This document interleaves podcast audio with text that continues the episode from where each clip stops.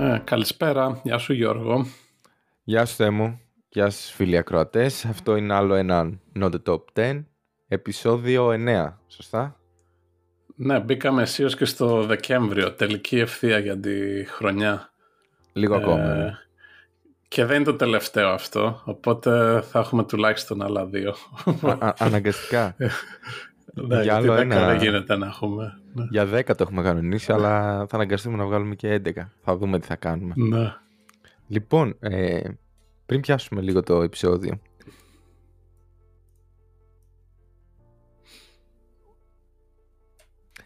Ε, τις προάλλες κοίταγα τις χώρες από τις οποίες μας ακούνε. Πήγα να πω μας βλέπουνε, αλλά δεν μας βλέπουν. Μας βλέπουν. Ε, και έχουμε κάτι Έχει, περίεργο. έχει, έχει, έχει αυξηθεί η λίστα. Είναι 35 χώρες αυτή τη στιγμή. Α, δεν τις Κάτι έχουμε τέτοιο. μετρήσει. Αλλά έχουμε κάποιους που μας έχουν ακούσει. Δεν ξέρω, μπορεί έστω και μια φορά να μας άκουσε κάποιος από εκεί να, ε, να το έβγαλε.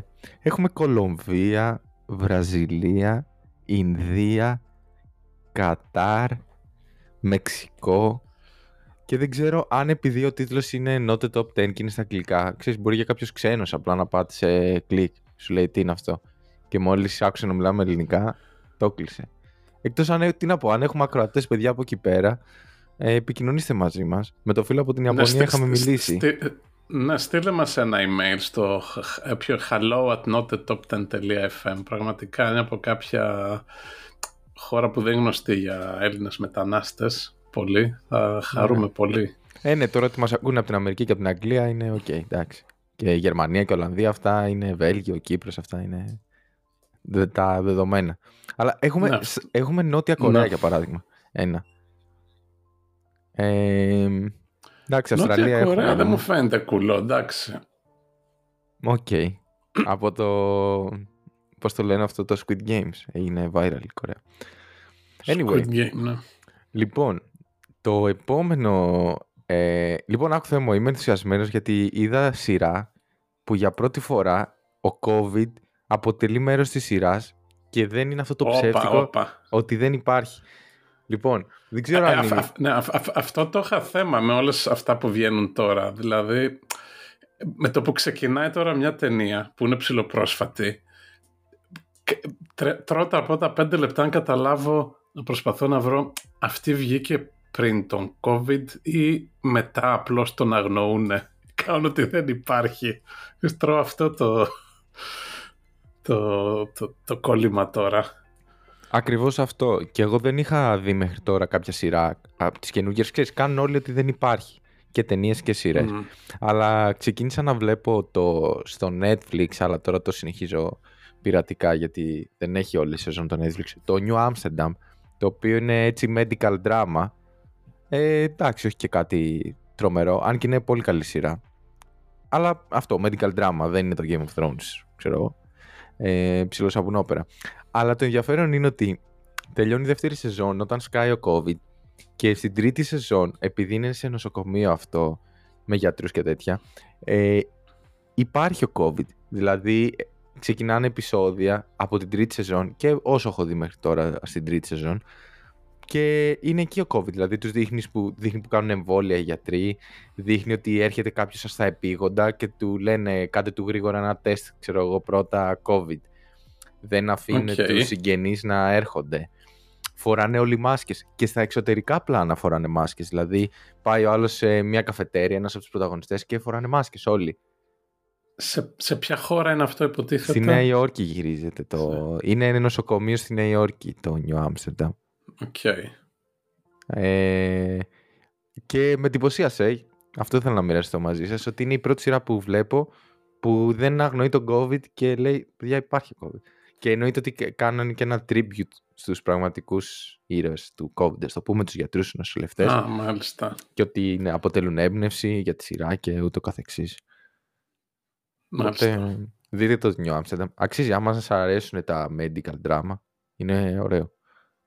Έχει τις δύο πρώτες σεζόν το Netflix και έχει και τρίτη και τέταρτη, αλλά επειδή είναι στο NBC νομίζω, ε, τρίτη τέταρτη δεν την έχει το Netflix, οπότε θα στραφείτε στην πειρατεία. Μάλιστα. Ε, το άλλο που θα αναφέρουμε πριν να πούμε στο, στο ψωμί, στο κυρίως, είναι σαν follow-up στο προηγούμενο επεισόδιο με τα disaster movies και ειδικά το Αρμαγεδόν και τους κομίτες. Έτυχε από... Θα πρέπει να το είχαμε αναφέρει στο επεισόδιο, αλλά έτυχε τη βδομάδα που βγάζαμε ε, να εκτοξευτεί και η πρώτη πραγματική αποστολή της NASA για να μελετήσει την α, αντιμετώπιση αστεροειδών. Και αναφέραμε λίγο στο επεισόδιο ότι υπάρχει όντως ρεαλιστικό πλάνο και κάποιες ιδέες. Ε, και, και υπάρχει αυτή η αποστολή το DART λέγεται, η οποία έφυγε και θα φτάσει στο στόχο της το Σεπτέμβριο του 2022. Ε, οπότε βρήκαν εκεί δύο αντί να βρουν ένα κομίτι που πάει γύρω από τον ήλιο, sorry, ένα βήμα πριν, ε, θα προσπαθήσουν να αλλάξουν λίγο την τροχιά και την ταχύτητα. Ουσιαστικά στέλνουν ένα, αεροσ... ένα διαστημόπλιο και θα κοπανίσει πάνω και θα αλλάξει λίγο την ταχύτητα του, του, του, αστερο... του κομίτι. Ε, απλώς αντί να πάρουν ε, ένα κομίτι που πάει γύρω από τον ήλιο, βρήκαν ένα μικρό κομίτι, 160 μέτρα μακρύς που είναι γύρω από έναν άλλο κομίτι που πάει γύρω από τον ήλιο. Ο μεγάλος είναι 800 μέτρα, ο μικρός είναι 160 είναι και θα πέσει πάνω στο μικρό. Ή αστεροειδείς; Όχι, δε, δε, δε. Εσύ πρέπει να ξέρεις καλύτερα αυτά. Ναι, αλλά ο αστεροειδής δεν είναι... ξέρω ποιος είναι ο στόχος. Κομίτες είναι αυτά που έχουν τη μεγάλη ελλειπτική τροχιά και έρχονται από πολύ μακριά. Μερικές φορές δεν έχουν καν ελλειπτική τροχιά, μπορεί να έχουν υπερβολική τροχιά. Οπότε έρχονται και ναι. φεύγουν. Ναι που κάνουν και την ουρίτσα. Αυτό το λέμε, αυτός είναι ναι, μπράβο. Αστεροειδείς είναι απλά μικρά σώματα που βρίσκονται σε τροχιά γύρω από τον ήλιο. Μεγάλοι βράχοι. OK. Okay. Άρα αστεροειδείς πρέπει να είναι. Το... Μάλλον, πιο πιθανό είναι αυτό. Γιατί είναι μικρή. Ε, και τέλος πάντων δεν αναβρεθούμε πολύ σε αυτό άλλο, αλλά θα πάει και θα πέσει πάνω του και ο λόγος που το κάνουν σε αυτό είναι ότι θα αλλάξει, επειδή είναι μικρός, θα αλλάξει την τροχιά πόσο την περίοδο κάθε πότε γυρίζει κατά αρκετά ε, το οποίο μπορεί να παρατηρηθεί από τηλεσκόπια απευθείας από τη γη. Okay. Δηλαδή απλώς θα στήσουν τα τηλεσκόπια και θα δουν okay, πώς άλλαξε τροχιά και να ε, και αυτό θα προσδεθεί στον ένα βράχο και θα πυροδοτήσει ξέρω εγώ μηχανές για να το σπρώξει, ας το πούμε. Όχι, όχι. Απλά θα του δώσει μια... Είναι, είναι, πολύ απλό. OK, okay, μπιλιάρδο δηλαδή. Ναι, ναι, κοπανάμε πάνω, θα, θα το επιταχύνει νομίζω. Ή θα το επιβραδύνει, δεν θυμάμαι. Και πώς ξέρουμε ότι δεν θα το σπάσει π.χ. Δεν ξέρω, νομίζω είναι αρκετά μικρό αυτό το αεροσκάφος. Δεν είναι για... Είναι υπολογισμένο ώστε να τον επιβραδεί, να, να πάρουν πληροφορίες αν υπάρχει πρόσκρουση και αν όντως θα, επιβρα... Ε, θα αλλάξει τροχιά όσο περιμένουμε κτλ. Okay.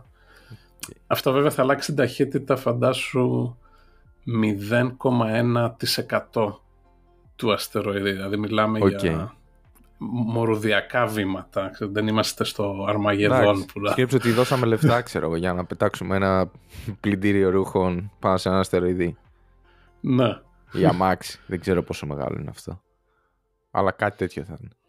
Μπορούσαν να ρίχνανε εκείνο το Τέσλα που είχε στείλει ο Elon Musk στο διάστημα. Τώρα, Α, μπράβο. Με το Starman, νομίζω πως λέγονταν. Anyway.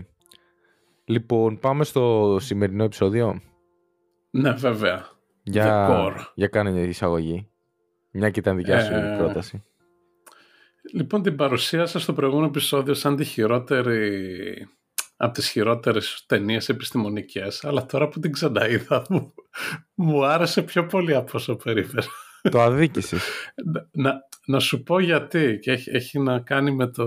Τώρα θυμήθηκα πως την είχα ζήσει όταν είχε βγει το 2003.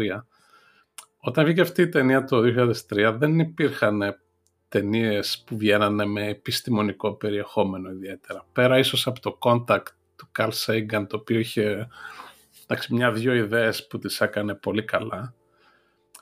Δεν υπήρχαν αυτά τα disaster movies πάρα πολύ που ήταν ό,τι να είναι. Ε, και αυτή ειδικά στο πρώτο μισό της ταινίας ε, γίνεται επιστημονικός χαμός. Δηλαδή έχει ένα σωρό ιδέες, τη μία πάνω στην άλλη και ήταν, είναι, ήταν πολύ ευχάριστο. Ήμουν πολύ χαρούμενος τότε ότι υπήρχε ταινία με τόσες πολλές ιδέες. Okay.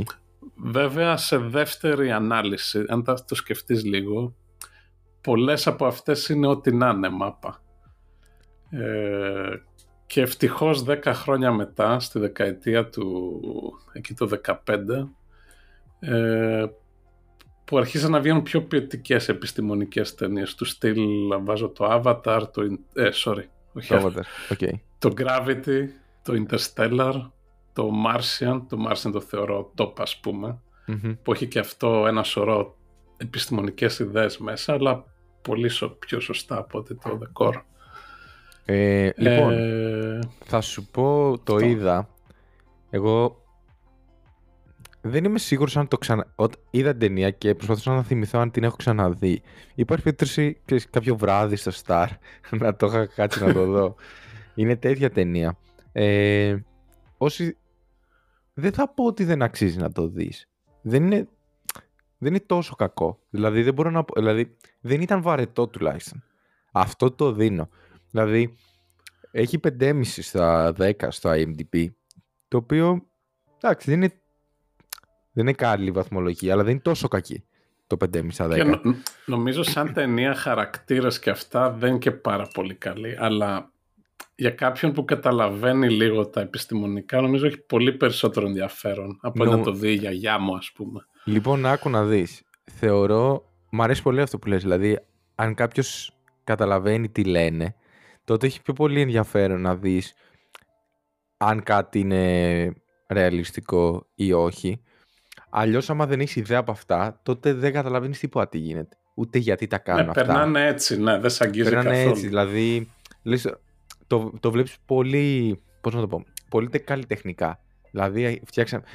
Πρώτα απ' όλα, να κάνω ένα πολύ γρήγορα ένα, έτσι ένα ένα ρεζουμέ για τους ακροατές, αλλά θα το πιάσουμε μετά από την αρχή σε δύο λεπτάκια, ότι η ιδέα είναι, λέγεται δεκόρο πυρήνα, γιατί θα δούμε μια ομάδα ανθρώπων που φτιάχνουν ένα, εγώ το στο έγραψα Earthcraft, γιατί δεν είναι Spacecraft. Earthcraft, ωραίο. Ναι, αλλά δεν ξέρω αν υπάρχει αυτό στα ελληνικά. Φτιάχνουν μια, ένα είδος ε, οχήματος, να το πω έτσι, το οποίο αυτό έχει τη δυνατότητα να σκάψει μέχρι το κέντρο της γης, μέχρι τον πυρήνα.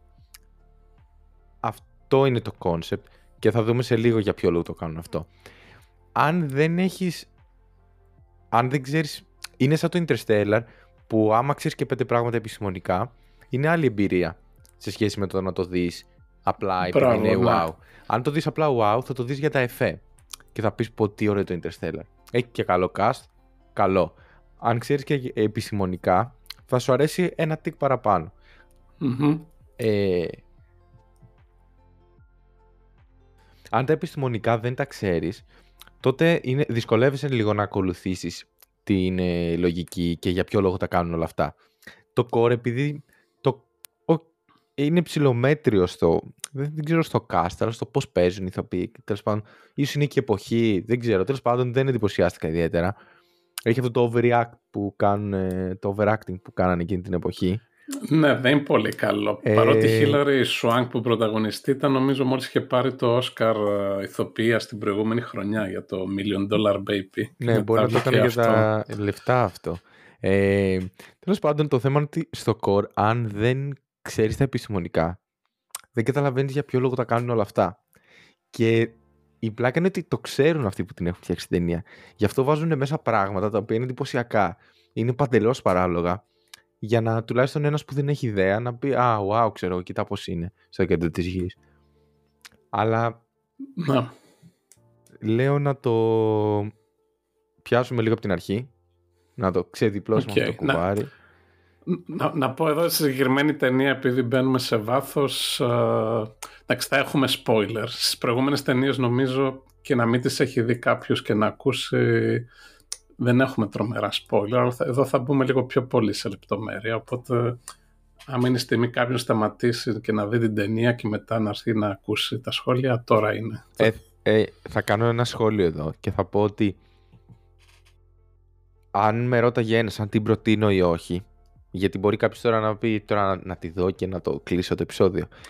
Δεν χρειάζεται να τη δει, όχι. Δεν χρειάζεται, αλλά όχι.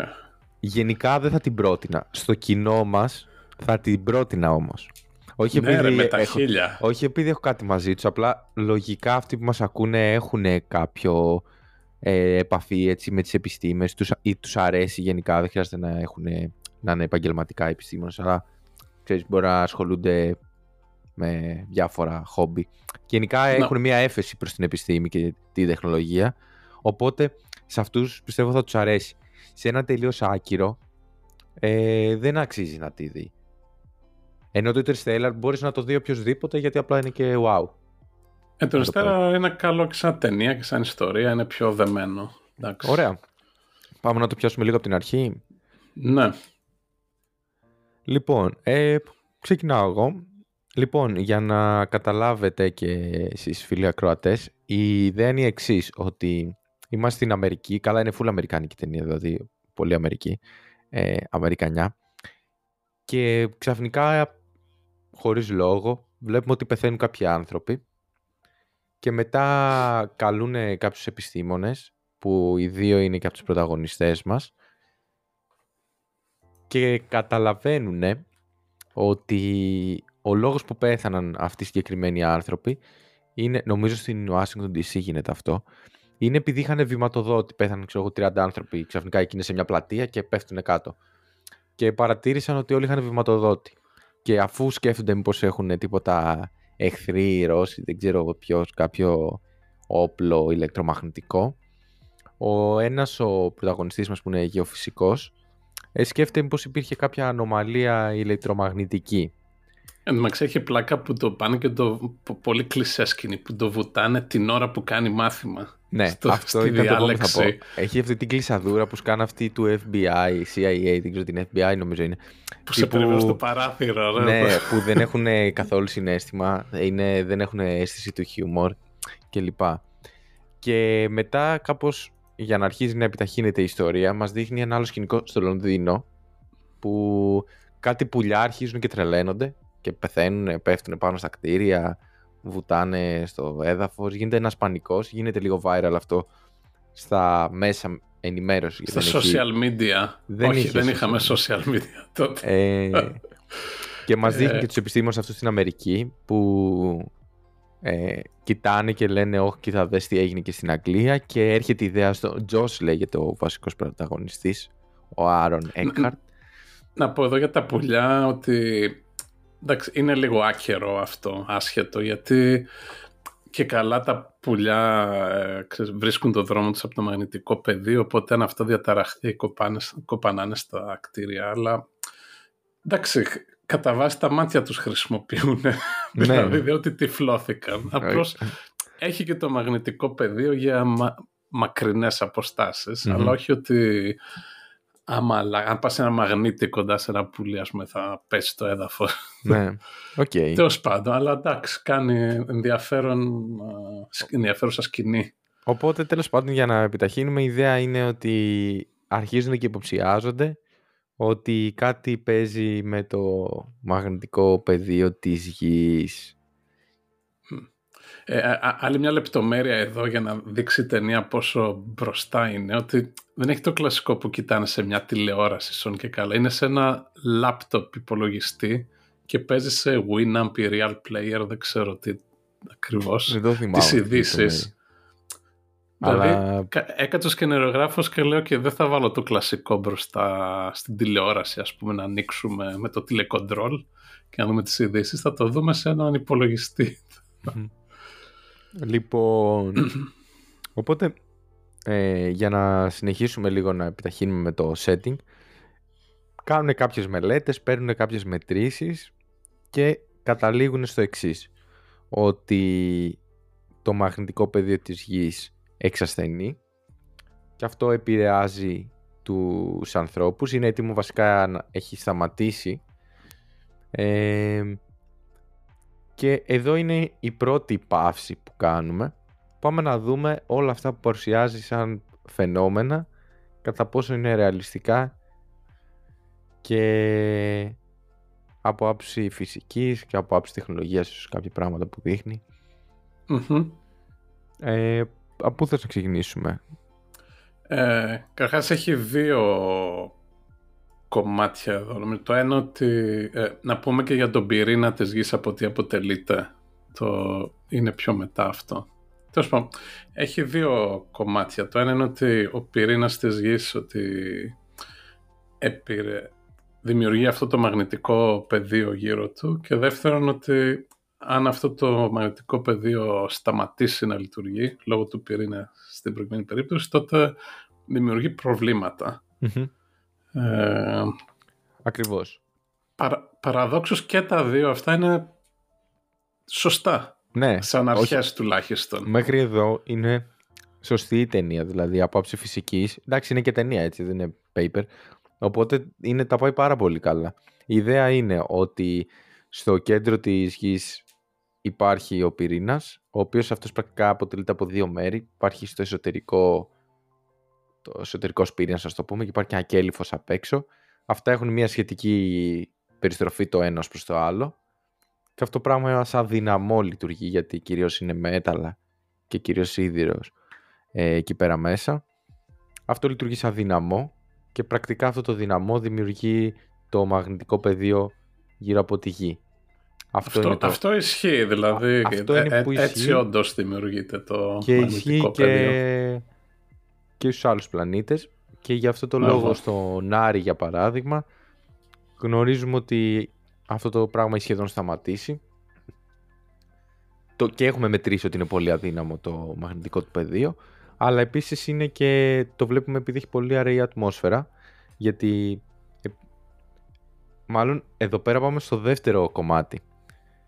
Και θα πω και για τον Άρη ότι μας προστατεύει αυτό το μαγνητικό πεδίο, προστατεύει τη γη και την ατμόσφαιρα. Από τι όμως; από τον, τον ήλιο και από ηλιακούς ανέμους.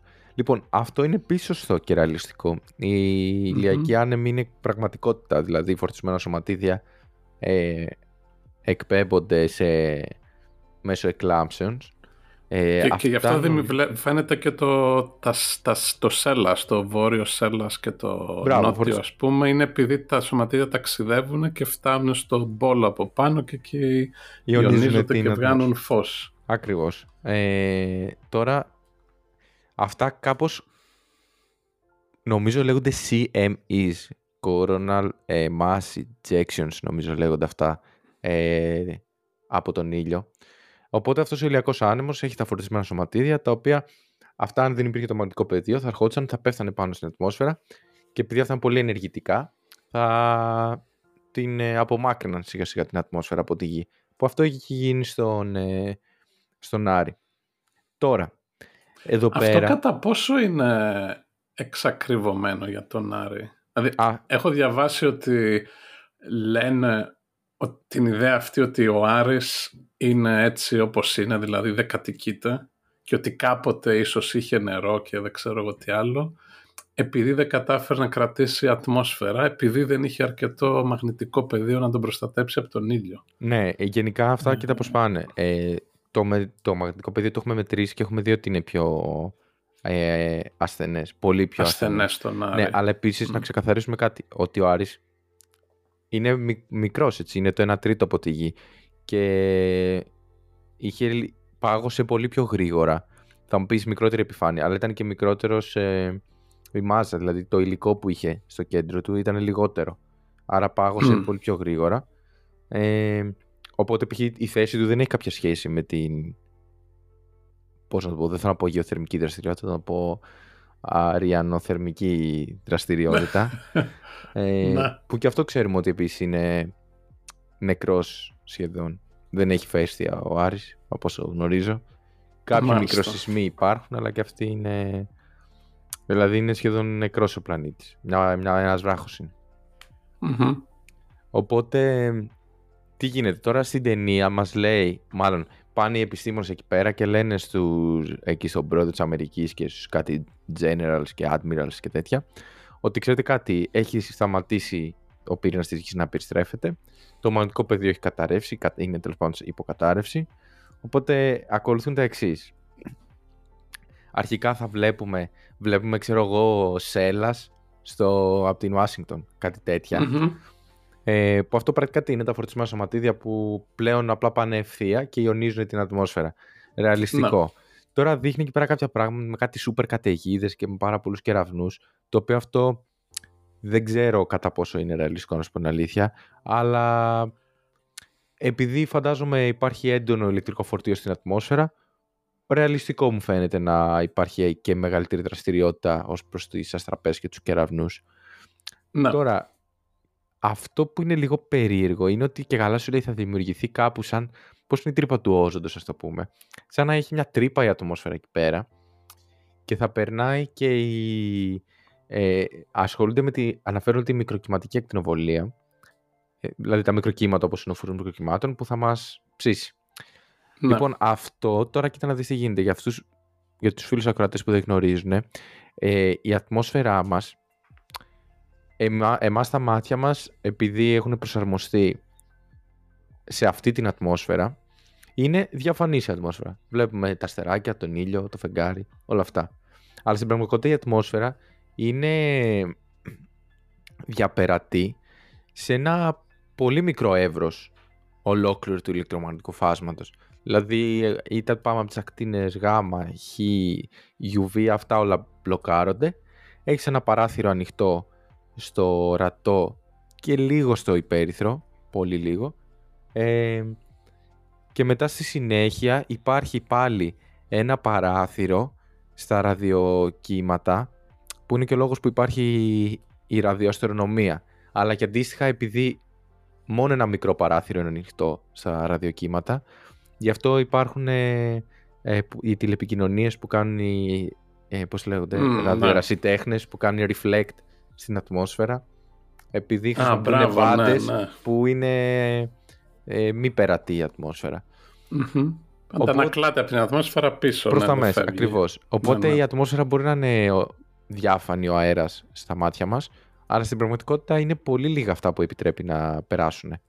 Οπότε προφανώς αν αρχίζει και χάνεται η ατμόσφαιρα, θα περνάει περισσότερο μέρος ακτινοβολίας ε, σχεδόν από όλο το φάσμα, ανάλογα την, ε, γιατί συνήθως σε κάθε στρώμα της ατμόσφαιρας κάνει μπλοκ συγκεκριμένο φάσμα της ακτινοβολίας λόγω της σύστασης που έχει. Οπότε Μπράβο, καθώς ναι. αυτά θα χάνονται, θα περνάνε και διαφορετικά μέρη ακτινοβολίας, άλλες μπάντες. Τώρα αυτό, τι αποτέλεσμα μπορεί να έχει; Μπορείς να το πας λίγο κυκλοπαιδικά και να πεις «Α, okay, τα microwaves θα δημιουργήσουν αυτό το πρόβλημα, τα X-rays θα δημιουργήσουν το άλλο». Αλλά ρεαλιστικά δεν γνωρίζουμε γιατί έχουμε εξελιχθεί σε αυτές τις συνθήκες. Αν ξαφνικά εξαφανιστεί η ατμόσφαιρα, καλό δεν θα είναι. Αλλά το τι θα προκαλέσει... ε, και θα μου πεις, Γιώργο, τι θα προκαλέσει, θα θερμανθεί ο πλανήτης και τέτοια. Ναι, απλά άμα δείτε στην ταινία, ξέρω εγώ, ο άλλος βγάζει το χέρι του από τα μάξι και τηγανίζεται το χέρι του. Εντάξει, αυτά είναι λίγο υπερβολικά νομίζω. Ναι, τα δύο που, που το τραβήξαν πολύ, αλλά εντάξει, είναι για την ταινία το ένα ότι ναι, ανοίγει η ατμόσφαιρα και τα μικροκύματα, ξέρω εγώ, βράζουν το νερό ή λιώνουν πράγματα. Εντάξει, αυτό δεν, δεν ισχύει. Ε, και δεύτερο είναι μια σκηνή λίγο πιο μετά που ε, ανατινάστε το Κολοσσέο στη Ρώμη. Α, ναι, ναι. από ηλεκτρική καταιγίδα. το ναι, οποίο ναι. εντάξει είναι προβληματική σκηνή. Πρώτον η πέτρα δεν έχει λόγο να τραβήξει ρεύμα, ας πούμε. Και δεύτερον, όπως το φτιάξαν, είναι ότι ε, ανατινάστε από μέσα προς τα έξω η πέτρα, που δεν έχει καμία... Ε, ε, είναι ενδιαφέρουσα σκηνή, αλλά με καμία επιστημονική βάση, εντάξει, το... Εγώ... Ό,τι να είναι. Θα κλείσω αυτό το κομμάτι, στο οποίο εδώ πέρα τα πάει πάρα πολύ καλά η ταινία. Δηλαδή, είναι, αν εξαιρέσεις τα αποτελέσματα που τα κάνουν πολύ wow για να είναι εντυπωσιακό λόγω την ταινία, ε, οι αιτίες, ας το πούμε, είναι όλες ρεαλιστικές. Δηλαδή αυτά που λέει ότι χάνεται το μαγνητικό πεδίο, χάνει σιγά σιγά την ατμόσφαιρα, εισέρχονται φορτισμένα σωματίδια και άλλου είδους ακτινοβολία στη γη και τα κάνει μπάχαλο. Αυτά είναι ρεαλιστικά. που δεν είναι ρεαλιστικό είναι ο ρυθμός με τον οποίο γίνεται αυτό. Δηλαδή δεν γίνεται να χάσεις την ατμόσφαιρά σου τόσο πολύ γρήγορα. Δηλαδή, εγώ θεωρώ σε, μια, σε μια μέρα, ας πούμε, να, σε μερικούς μήνες, Γιατί ναι. ο ήλιος μας είναι ένα άστρο που σχετικά είναι, δεν είναι ιδιαίτερα δραστήριο. Δεν, είναι, δηλαδή δεν ζούμε στον Πετελγκέζ να έχουμε να χάνει έναν ήλιο κάθε δύο χρόνια σε μάζα από, από ejections τέτοια. Δηλαδή δεν είναι τόσο... Υπάρχει ο ηλιακός άνεμος, είναι πραγματικότητα, αλλά φανταστείτε ότι άμα κλείσουμε το μαγνητικό πεδίο την άλλη μέρα θα χαθεί η ατμόσφαιρα. Δηλαδή εγώ πιστεύω μπορεί να πάρει ε, μπορεί και εκατομμύρια χρόνια να, να, να χαθεί. Αργά και βασανιστικά. Ναι, αυτό πιστεύω, αλλά σίγουρα υπάρχουν άνθρωποι που ασχολούνται με αυτό το κομμάτι της αστρονομίας και αστροφυσικής που τα ξέρουν πολύ καλύτερα αυτά τα πράγματα. Αλλά δεν ξέρω, εγώ αυτά έχω να πω και θα μπορούσα να... Αν έχεις κάποιο σχόλιο για να προχωρήσουμε μετά στο... Το, στην το, παρούφα. Το μόνο, ναι, το μόνο σχόλιο που έχω αυτό μου αρέσει η σκηνή που πάει ο πρωταγωνιστής ο Άρον Έκχαρ και τους λέει άμα το κάνεις αυτό θα πάρεις το δακτορικό σου. ναι, ναι, OK. Okay. Με κάτι υπολογισμούς. Ναι, μου άρεσε πολύ αυτό. Λοιπόν... Ωραία, πάμε στις, στις λύσεις τώρα. Πώς αυτό ήταν το πρόβλημα μέχρι τώρα. Πάμε στο, λοιπόν, στις λύσεις. Οπότε, έχει μαζευτεί μια ομάδα επιστημόνων και επιστημόνων. Τέλος η ομάδα των πρωταγωνιστών μας αποτελείται από έναν γεωφυσικό, τον Τζος που ήταν ο πρωταγωνιστής. Αποτελείται από έναν φυσικό ο οποίος παρουσιάζεται και καλά το next big thing μετά τον Einstein και η, ο λόγος του είναι πάντα η ο, πραγματικότητα. Ο Stanley Tucci που τον ε, παίζει αυτό το χαρακτήρα. Ακριβώς. Ναι. Ε, ότι είναι κα... καλή ηθοποιή. Οι εσάν ηθοποιοί είναι καλοί. Στο... Είναι γνωστά ονόματα. Ναι. Ε και ότι και καλά αυτός αποκλείεται να έχει άδικο και οπότε πάει και αυτός ο, ο πρόαστο που με μπαίνει στο, στο κρου.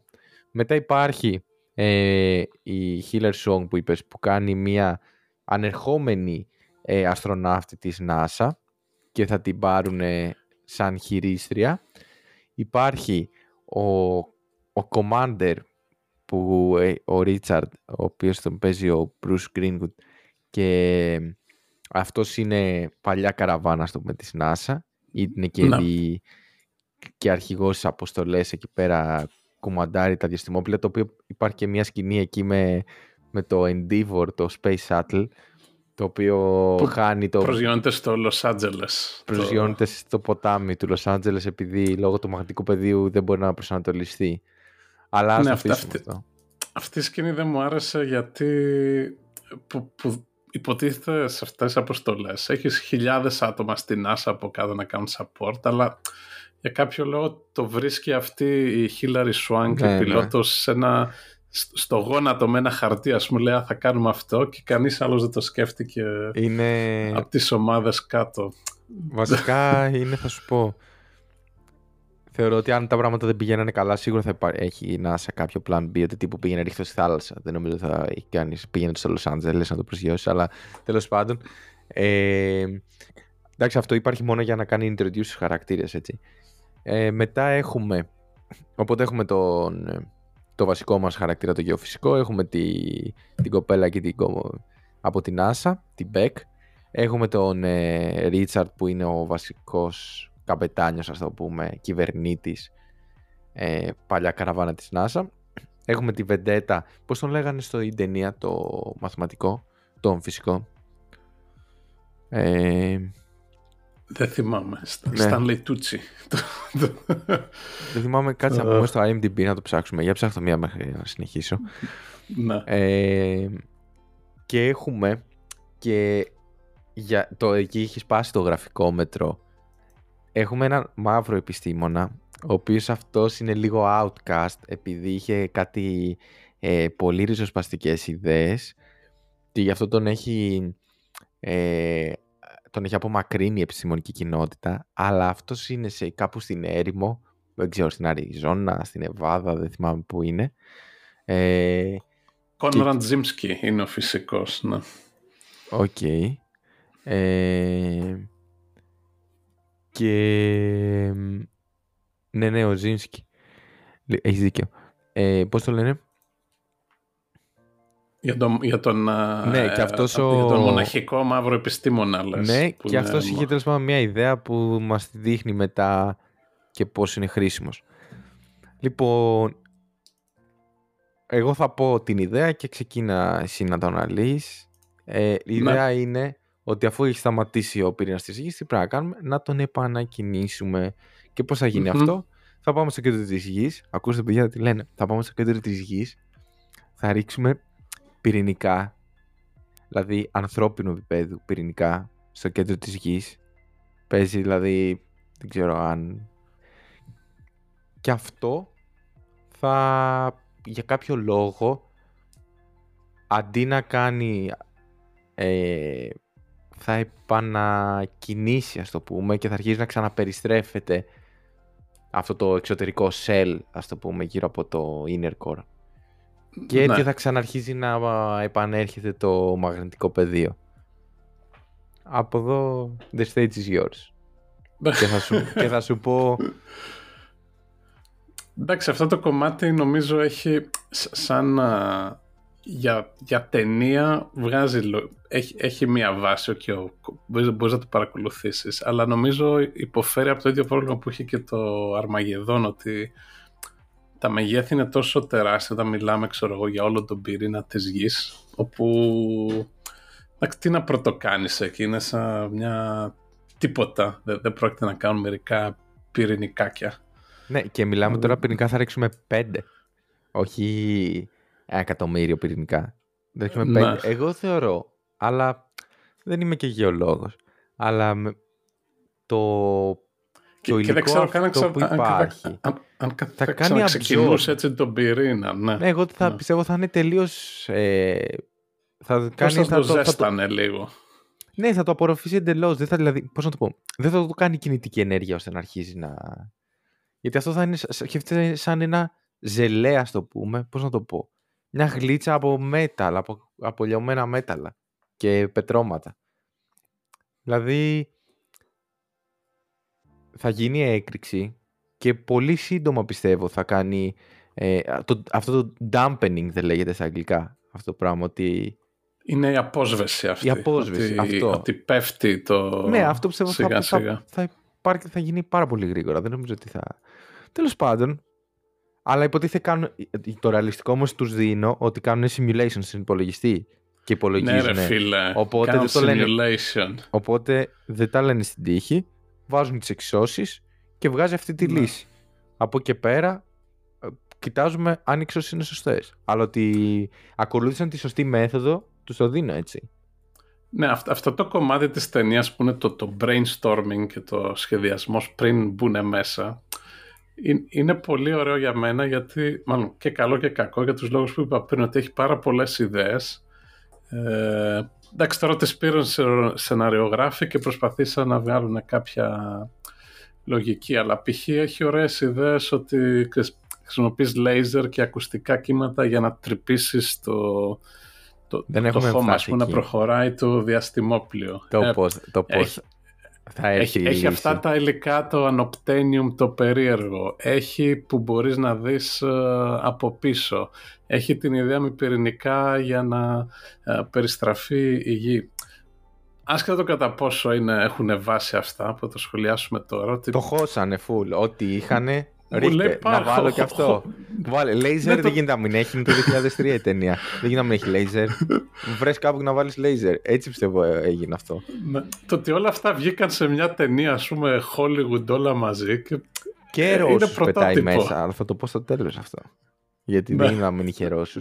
Ε, λοιπόν, τώρα θα, θα πάμε αφού προ, προκρίνεται αυτή η λύση, θα πω με το να πάμε να επανεκκινήσουμε το πυρήνα της γης με τα πυρηνικά.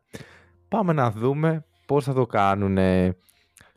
Θέλω να μας πεις σύντομα ο μαύρος επιστήμονας τι είχε καταφέρει; Ναι, είχε φτιάξει αυτό το όπλο με λέιζερ και ακουστικά κύματα που και καλά ξέρεις, φτιάχνει τρύπες στο, στο χώμα, στο έδαφος.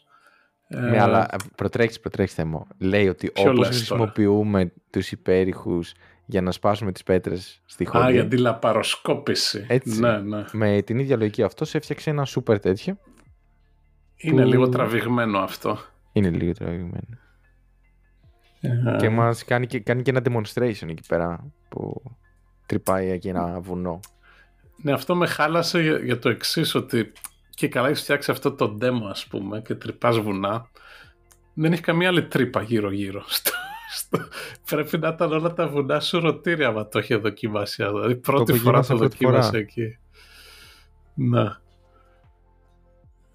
Ε, Αλλά δεν φτάνει μέχρι εδώ. Γιατί προφανώς οι άνθρωποι που γράψαν την ταινία σκεφτήκαν ότι είναι OK. Πώς θα τους βάλουμε να πάνε στο κέντρο της γης. Αφού εκεί πέρα έχει πολύ ζέστη, έχει πολύ πίεση. Είναι γενικά δύσκολες συνθήκες για τον άνθρωπο. Οπότε, ε, σεναριακά, για να καλυφθεί αυτό το κενό, ο αγαπημένος μας επιστήμονας λειτουργεί με την έννοια ότι φτιάχνω το όπλο, αλλά φτιάχνω και το αντίδοτο. Το οποίο αντίδοτο ποιο είναι, βρίσκει ο ίδιος ανακαλύπτει ένα υλικό, λέει εκεί πέρα κάποια πράγματα ότι, που δεν ξέρω καν αν έχουν βάση, το οποίο αυτό το υλικό, ας πούμε πολύ εύκολα, ότι η βασική του αρχή είναι ότι όσο πιο πολύ πίεση και θερμοκρασία δέχεται εξωτερικά, τόσο πιο ε, ισχυρό και ανθεκτικό γίνεται. Και κάνει επίσης ένα άλλο demonstration που βάζει ένα ποντίκι σε ένα κουτάκι από αυτό το υλικό και του ρίχνει με αυτό το όπλο, το τρυπάνι, αυτό το ηχητικό, ξέρω εγώ, πείτε πείτε το πώς θέλετε.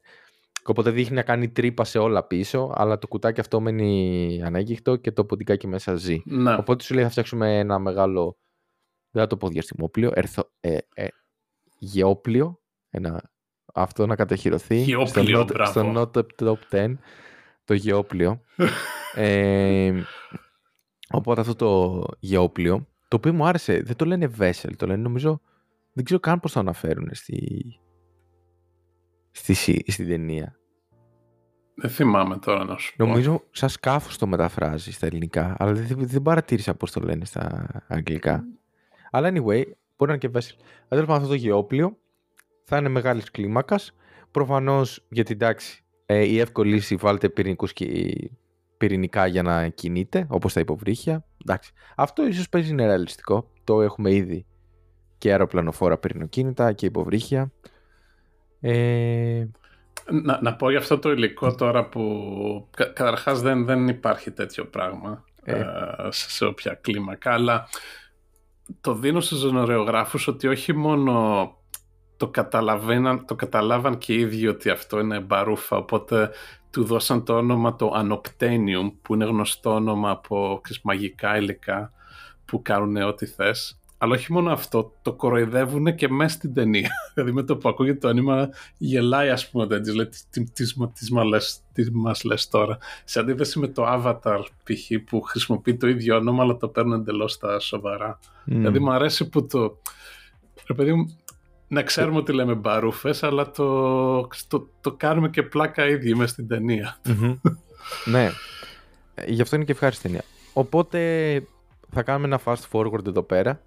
Ότι και καλά έρχεται και ο στρατός της Αμερικής, τους λέει πόσα θέλεις, όσα δισεκατομμύρια θες για να μας το φτιάξει αυτός. ε. Και ξεκινάει να σχεδιάζει, να σχεδιάζει τη Καλά, αποστολή. ναι. Αυτό, αυτό εντάξει, άλλο, άλλο, αυτό είναι ο μεγαλύτερο sci-fi. Σε τρεις μήνες να φτιάξει όλο αυτό από το τίποτα. Ναι. Εδώ, ένα PlayStation δεν μπορείς να πάρει σε τρεις μήνες. Σιγά μην Ναι, φτιάξεις δεν όλο έχουμε το... chip shortage. ε, Ε, αλλά τέλος πάντων, εντάξει, ταινία είναι. Λοιπόν, οπότε τώρα τι γίνεται. Το φτιάχνουν αυτό, προφανώς, για την οικονομία της ταινίας. Και εδώ πάμε. Και εδώ ξεκινάνε κάποια πράγματα που είναι περίεργα. Τους δίνω ότι σου λέει ποιος είναι ο πιο σύντομος τρόπος να πάμε στο κέντρο της γης. Θα πάμε ποιο είναι το βαθύτερο σημείο από την επιφάνεια. Ωραία, που είναι και το Mariana Trench, λέγεται αυτό, όπως λέγεται. Το... Ναι. Τον Μαριάννων.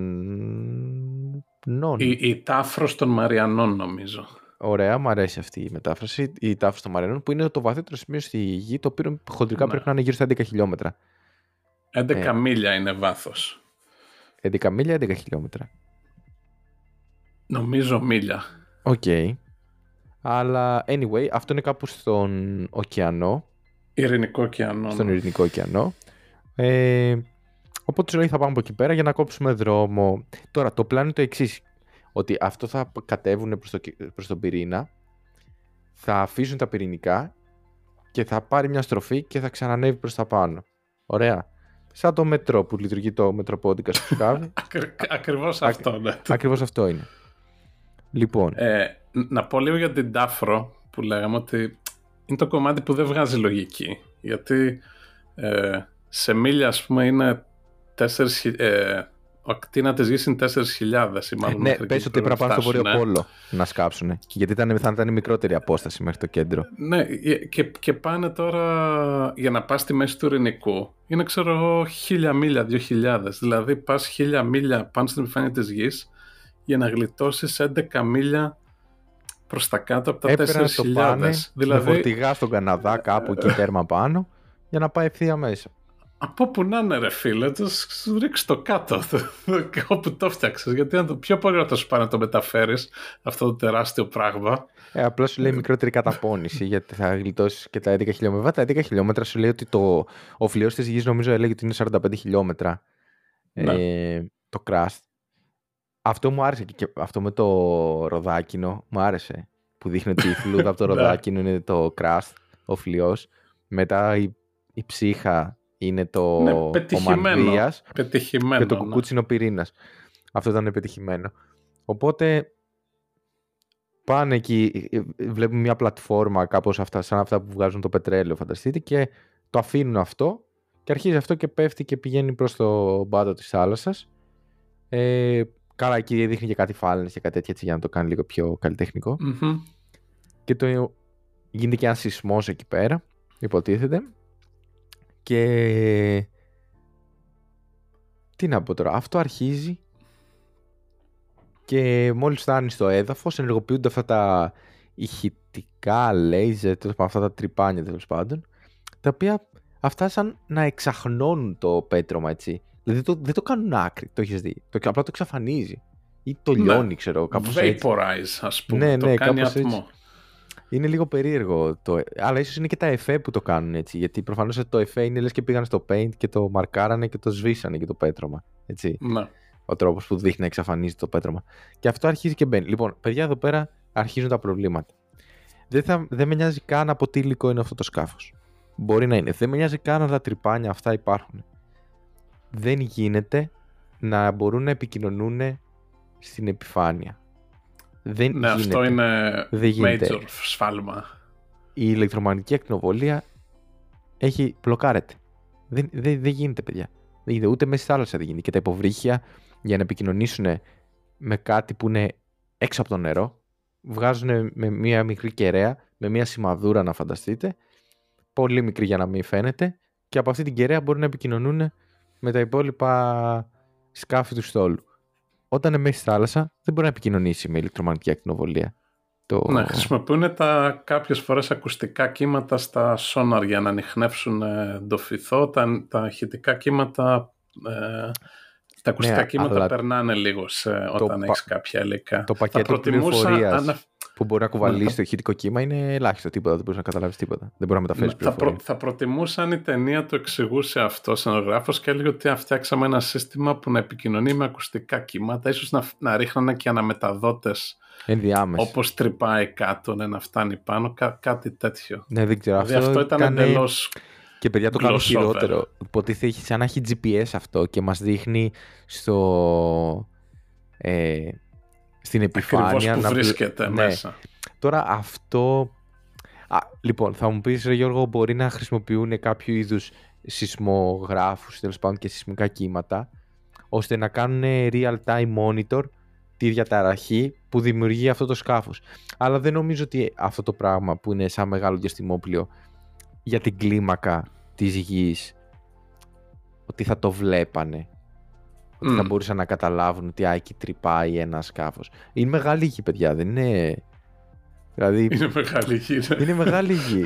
Τώρα μιλάμε αυτό το σκάφος να έχει μήκος, ξέρω εγώ, να έχει 10, 20, 50 μέτρα, 100 μέτρα. 200, 500 μέτρα. Τώρα μιλάμε ο, η ακτίνα τη γη είναι 6.500 χιλιόμετρα. Να. Οπότε. Ε, με, με χάλασε, αλλά κατάλαβα. Κοιτάξτε να δείτε τι γίνεται. Εδώ πέρα θα κάνω μια παρένθεση και θα πω το εξής. για την εποχή που βγήκε η ταινία έπρεπε να βρουν έναν τρόπο και να επικοινωνούν, να λένε γιατί είχαν αυτά, πώς είχαμε το Houston We Have Problem, αυτό το αντίστοιχο, επικοινωνούν με το, με το control, να τους λένε, να τους δίνουν update, τι γίνεται και τέτοια, γιατί έτσι είχε μάθει ο, ο θεατής. Αν γινόταν σήμερα, θα ήταν ρεαλιστικό θέμα. Δηλαδή δεν θα είχαν καμία επικοινωνία γιατί ξέρουν ότι δεν θα γινότανε και σεναριακά θα είχε πάει αλλού. Θα, θα, πώς το λένε, θα επένδυε στην αγωνία στο ότι παιδιά τώρα από τη στιγμή που μπήκαν αυτοί μέσα απλά δεν περιμένουμε να δούμε άμα θα ξαναβγούνε και θα επένδυε αλλού και πάλι θα ήταν ωραίο. Απλά mm. λόγω της εποχής πιστεύω το δείξαν έτσι. Ε, Επίσης ένα που δεν, όχι δεν μου άρεσε, ε, είναι λίγο lazy βαρετό, είναι ότι έχουν αντιγράψει για το ταξίδι μέσα στη γη τη φάση ταξίδι στο διάστημα. Δηλαδή, ναι. ότι υπάρχει ένα γεώπλιο, βάζουμε στολές, στενόμαστε πάνω, ε, δενόμαστε πάνω, υπάρχει αντίστροφη μέτρηση. Ε, δηλαδή είναι... Αρχηγός είναι της NASA, κυβερνήτης. Ναι, η NASA ας πούμε το αναλαμβάνει αυτό που ίσως να έχει καλύτερες ε, εταιρείες ας πούμε ε, που να μπορούν να το κάνουν αυτά παρά η NASA. Αλλά αντιγράψουν ουσιαστικά όλη τη φάση του περιπέτεια στο διάστημα αλλά δεν την ε, πώς το λένε, κάνανε adapt. Δεν την ε, ξεχνάω και τα ελληνικά μου τώρα για το ταξίδι στη γη. Δηλαδή έχει πολύ ψωμί εκεί θα μπορούσαν να σκεφτούν παραπάνω. Η επικοινωνία ας πούμε όλα αυτά έχει, θα μπορούσαν να το ψάξουν παραπάνω. Λοιπόν θα το, α, και, και μια πούμε για το τέτοιο το, το, σε, στις στο πλοίο στις πρώτες ε, εκδοχές του σενάριου είχε ε, ε, μπαρμπρίζ διαφανές το, το οποίο λέει ο σεναριογράφος ότι κατάφερε λέει να τους πείσει να το βγάλουν γιατί δεν έχει νόημα να βλέπεις με τα μάτια σου γιατί τίποτα ναι, ναι. αλλά παρόλα αυτά τα φώτα που ρίχνει μπροστά έχουν παραμείνει. Ε, εγώ πιστεύω οποίο... ότι είναι by product του laser. Ότι απλά εκπέμπει και λίγο στο οπτικό το laser. Ε, ε, έχει φώτα κανονικά όπως έχει στο ένα βαθισκάφο. Ναι. ναι. Το, το οποίο δεν έχει κανένα έχει, θα σου πω νόημα, κάτι όταν, νόημα όταν δεν έχει μπαρμπρίστ. Θα σου πω, το κάνανε για να διώχνουν τις φάλαινες όταν βουτήξανε στο, στην Τάφρο. Εκεί στο, στον ναι, ωκεανό. Ναι, καλά. Λοιπόν, έχεις δίκιο σε αυτό. Ε, αλλά τελικά ο τρόπος που πλοηγούνται είναι... Ε, έχει κάτι οθόνες που πρακτικά σου δείχνουν όπως τα υποβρύχια πρακτικά με Doppler effect, φαντάζομαι αυτό εννοούν. Αλλά η ιδέα είναι κάπως... Η, η ιδέα για να βλέπουν είναι άλλη, είναι πιο πολύ σαν MRI ή ναι, ναι, ναι, μπράβο. Κάπως έτσι, Το οποίο, εντάξει, Τέλος πάντων, okay, υπάρχουν χειρότερα. Δεν θα δούλευε ποτέ τόσο καλά, αλλά η αρχή, ε, εντάξει, είναι για να βλέπεις πίσω από, μέσα ναι. από πράγματα Επίσης, καλύτερα. αυτό, ε, το σκάφος έχει έτσι μια, σαν, έχει ένα σαφίδι είναι κάπως, ώστε να μπορεί να στρίβει, αν και δεν πολύ καταλαβαίνουμε πώς γίνεται αυτό, αλλά mm. τέλος μπορεί και στρίβει αυτό. Θα το κάνουμε λίγο fast forward, γιατί κοντεύει να γίνει το πιο μεγάλο επεισόδιο αυτό με το core, έτσι. Ε, δεν κάτσω να σου πω τι γίνεται στο τέλος. Απλά δείχνει κάτι περίεργα πράγματα εκεί πέρα. Απλά θέλω να θα σταθώ σε ένα σημείο. Ότι κάποια στιγμή φτάνουν σε ένα μέρος και βγαίνουν έξω. Παιδιά, ανοίγουν την πόρτα. Και, δηλαδή, αυτό σκεφτείτε ότι υπάρχει ένα κέλυφος και καλά το παρομοιάζει πώς είναι σαν μια τρύπα από το τυρί, σκεφτείτε, ή τι να πω, μια. Ε, ξέρω, στο ψωμί, ξέρω κάπου να έχει όπου, επειδή θα υπήρχε αέρας εκεί σε αφισαλίδα. Οπότε έχει δημιουργηθεί ένα, μια φούσκα η οποία αυτή περιέχει κάτι κρυστάλλους και αυτό έχει το υλικό που είναι γύρω από τη φούσκα είναι τέτοιο που το έχει μονώσει ας το πούμε από, το υπόλοιπο, από τον υπόλοιπο μανδύα ακόμα στο μανδύα οπότε αυτοί όπως πέφτουν τρυπάνε το υλικό και μετά έχει αέρα εκεί πέρα δηλαδή είναι κενό Παπ, και, πέφτει, και πέφτουν κάπου κάτω και ανοίγουν την πόρτα και βγαίνουν. Με στολή βέβαια, γιατί σου λέει ότι η πίεση είναι τεράστια και η θερμοκρασία κλπ. Βέβαια βγάζουν και κάνουν οξυγονοκόλληση, κάτι τέτοια κάνουν. Ε, να κόψουν εκεί κάτι... καλά, αυτή είναι η πιο κουλή... Ναι, ναι, αλλά... Στο, στο τέλος λες, όχι στη... Προς το τέλος είναι. ναι, που θα πάρουν την ενέργεια από το κέλυφος του πλοίου και να το μεταφέρουν ε, για να ξεκινήσει πάλι και το μόνο που κάνουν είναι οξυγονοκόλλης κάτι τεράστια καλώδια στο τείχο, στο τείχομα του πλοίου. Όχι, όχι, δεν λέω αυτό. Δεν λέω αυτό. Λέω πιο πριν εκεί με τους κρυστάλλους που έχει, ο ένας κρύσταλλος έχει καρφωθεί στο, μπροστά εκεί στο τρυπάνι και βγαίνει με ένα, Α, με ένα ναι, lightsaber ναι, sorry, κάπως sorry, έτσι ναι, και το, το κόβει, κόβει ναι. αυτό. Ναι. Και τύπου του βάζει το οξυγόνο, οπότε είναι σαν, δεν ξέρω. Ε, anyway, αυτό παιδιά ήταν full ε, ό,τι να είναι. Δηλαδή βγαίνουν κάπου και περπατάνε. Ξέρω. Το εντυπωσιακό είναι ότι. Τι να πεις, όχι, δεν θέλω να πω κάτι, δεν θέλω να πω τίποτα άλλο.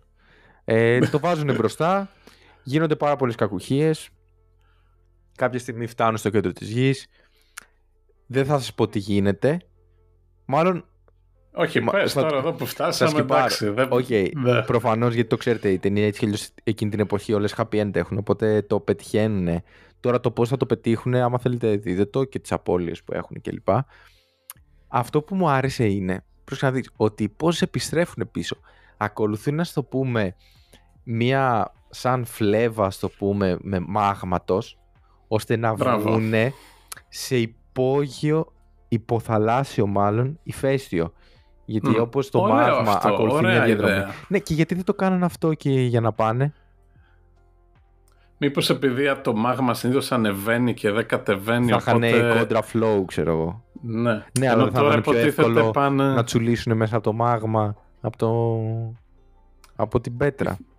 Λογικά ναι, αλλά Ναι. ίσως να μην ήταν τόσο... Θα έπρεπε να στρίβουν λίγο, ξέρεις, να έχεις Ναι, στροφές, ενώ με το οκ. άλλο πάνε ντουγρού. Τέλος πάντων. Ε, Αλλά βε- ενδιαφέρον είναι βέβαια. αυτό η επιστροφή. Ναι. Δηλαδή είναι σκέψη σαν μυρμηγκοφολιά. Δηλαδή βγαίνουν.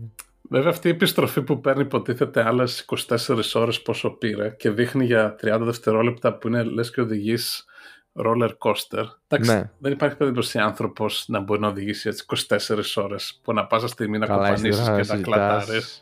Λεπτομέρειες. λεπτομέρειες. Η Χίλαρη Σουάγκ εκεί χαλαρή ας πούμε ξέρω εγώ. Ε, Ε, λοιπόν, να αναφέρω τρία-τέσσερα έτσι πολύ εν, εντάχει πράγματα που μου ενδιέφ, που, που ξεχώρισα από αυτό το κομμάτι της ταινίας. Ε, το, το ένα είναι μου αρέσει που και, και καλά για να αυξήσουν την ισχύ από τις βόμβες θα κάνουν ε, ε, interference, δηλαδή ότι τις κάνε με συγκεκριμένη απόσταση ώστε να συνεισφέρουν η μία ή άλλη και να κάνουν κάτι πιο δυνατό. 1000% φοβερή ιδέα, ας πούμε, γιατί όντως ισχύει και στην πραγματικότητα. ότι- Κανονικά έπρεπε, εγώ πιστεύω έτσι να ήταν η αρχική τους ιδέα. Ναι, ναι. Δηλαδή, πολύ ωραίο που το βάλανε αυτό μέσα. Ε, Θα πεις για τα καλώδια που πε- μεταθε... το άλλο με τα μεταπάνε. καλώδια, ναι, το είπα, το οποίο εντάξει Τι λέει- είναι ναι, πιο- δεν- πιο- δεν νόμιζα πιο- ότι- Το σκύπαρε ο κόσμος, νομίζω, και δεν το είπες καλά. Μάλλον δεν μπορείς, Ναι. ο κόσμος δεν πίστεψε αυτό που είπες. Οι άνθρωποι τι κάνουν; Σου λέει ότι επειδή έχει θερμότητα απ' έξω και επειδή η θερμότητα θα μας φε... είναι μόρφη ενέργειας, σου λέει πώς θα πάρουμε αυτή την ενέργεια και απλά οι άνθρωποι παίρνουν κάτι καλώδια και τα ακουμπάνε στα τυχώματα του σκάφους. Αυτό. Ναι, ότι Χωρίς να είναι, υπάρχει κάποιος ότι μετατροπέας που να μετατρέπει τη θερμική ενέργεια σε, σε ηλεκτρική. Ό,τι να είναι, ναι, ότι αυτό ήταν. Υπάρχουνε- ε, Εντάξει. Υπάρχουν όντως υλικά τα οποία ε, καθώς αυξάνει τη θε- αν υπάρχει διαφορά θερμότητας έχουμε ροή φορτίου και αυτή η ροή φορτίου πρέπει να κάνει ηλεκτρικό ρεύμα. Έτσι λειτουργούν αυτά. Μμ. Ωραία. Ε, αλλά Και- αυτοί απλά παίρνουν το καλώδι τύπου στερεώσέ το και μια ταινία να κουμπάει το.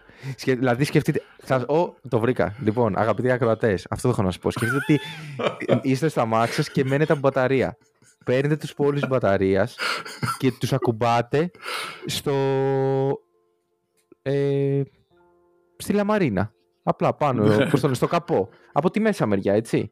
Απλά τους ακουμπάτε, τους στερεώνετε. Και λες, επειδή ζεσταίνεται Ε, το εν- καπό, θα εντωμεταξύ είναι- φορτίσει είναι- μπαταρία. ε. Αλλά επειδή είναι καλοκαίρι και το βαράει ο ήλιος, το καπό της θα φορτίσει τέτοιο.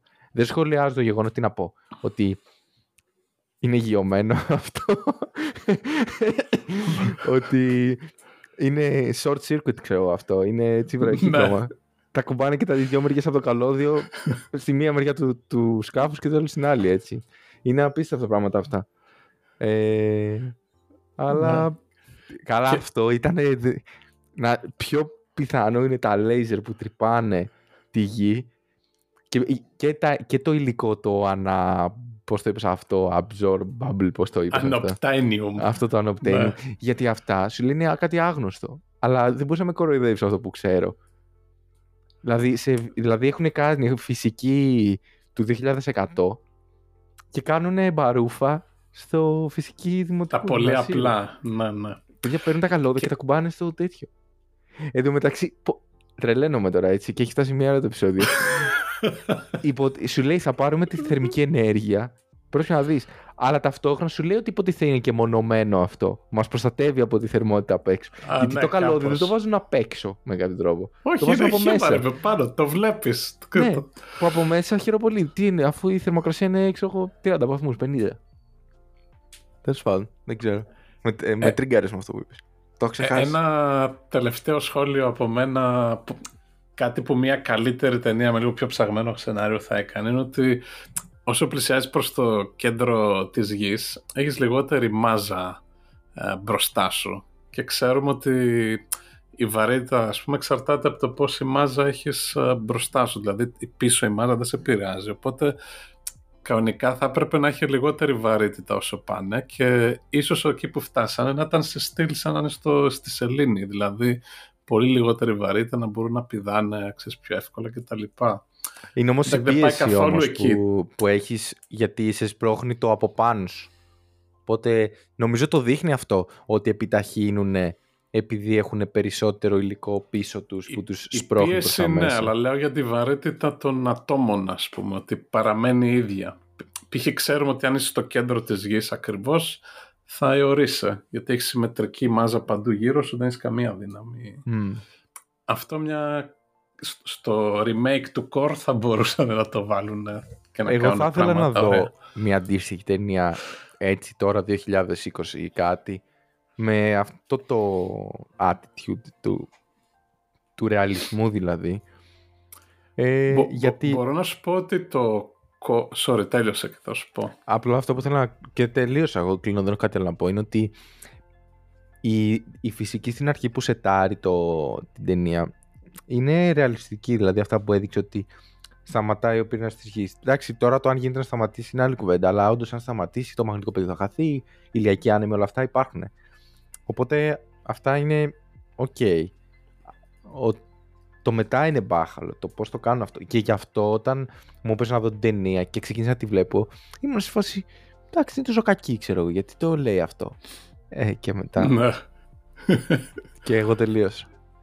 Ε, ένα γενικό σχόλιο να πω για το The Core τώρα ότι το επειδή είχε όλο αυτό το, τη κακής ποιότητας επιστήμη σε πολλά κομμάτια και αχταρμάς ήταν ένας από τους λόγους που ιδρύθηκε μερικά τώρα υπάρχει ε, όχι εταιρεία ε, ομάδα ας πούμε η οποία δίνει ε, advice, συμβουλές σε συνεργογράφους για ταινίες. Δηλαδή ε, το οποίο το χρησιμοποιούν σχεδόν όλες υπάρχει επίσημα ας πούμε αυτή η υπηρεσία που αν φτιάχνεις μια ταινία και έχεις κάποιο τεχνικό επιστημονικό θέμα μπορείς να πας σε αυτούς και να πεις ξέρετε δώστε μου λίγο να το κάνω ρεαλιστικό ακόμα και οι Marvel, οι Avengers όλα αυτά τους χρησιμοποιούν αυτή την ομάδα και το The Core ήταν η ταινία που το έκανε trigger αυτό. Okay, το είδαν αυτό. και λένε οκ πρέπει να το βελτιώσουμε λίγο ε, ας κάνουμε κάτι. Και όντως επιστημονικά οι ταινίες που βγαίνουν τώρα από το Hollywood δεν είναι... Το είναι πολύ πιο προσεγμένες ε, στο επιστημονικό κομμάτι. Δεν έχουν τόσο ό,τι να είναι μπαρούφες. Όχι όλες, αλλά σε μεγάλο βαθμό τα προσέχουν πολύ παραπάνω αυτά τα πράγματα. Πια. ναι. Αυτά. Λοιπόν, Ευχαριστούμε που μας αντέξατε για πάνω από μία ώρα. Πιστεύω ήταν... Να δει... Εγώ πιστεύω να τη δείτε την ταινία, δηλαδή για το κοινό μας. Αξίζει να... Ε, δεν είναι... είναι... Έχει ενδιαφέρον η ταινία. Δηλαδή δεν μπορώ να πω ότι πέταξα δύο ώρες σχέση με το Venom, ξέρω εγώ. Δηλαδή το Venom είναι για ένα στα δέκα. 0,5 στα 10 σε σχέση με ναι, αυτό που μωρέ, είναι για, 5,5. για, για το σπίτι ενώ έχει και το κινητό στο χέρι, εντάξει. Μπράβο, είναι μπράβο ταινία. αυτό. Ε, ναι, έχεις δίκιο σε ναι. αυτό που λες. Αν και πιστεύω Ναι. και σινεμά εκείνη την εποχή, όποιος πήγε, θα ήταν εντυπωσιακό. Τώρα εντάξει, κρίνουμε με άλλα δεδομένα. Μμ. Οκ. Αυτά. Λοιπόν, ε, στείλτε μας αν έχετε κάποιο σχόλιο στο Instagram ή στο Twitter. Τα λέμε, Ε, να το αφήσουμε έκπληξη για το επόμενο. Το 10. Έκπληξη το επόμενο επεισόδιο, ναι, είναι λοιπόν, το 10 το, καλό. είναι το 10 το καλό ακριβώς, γιατί το, είναι και ενώ το top 10, οπότε για να, αφού φτάσαμε στο 10 πρέπει να αξίζει το 10. Ναι. Ε, Και δεν χρειάζεται να δείτε καμιά ταινία, εντάξει, θα, θα έχετε δει θα τις τα ταινίες πούμε που όλα. Θα πούμε. Ναι. Ναι, θα τις ξέρετε όλες. Αυτά. Λοιπόν, Έγινε. αντίο. Bye bye, yeah.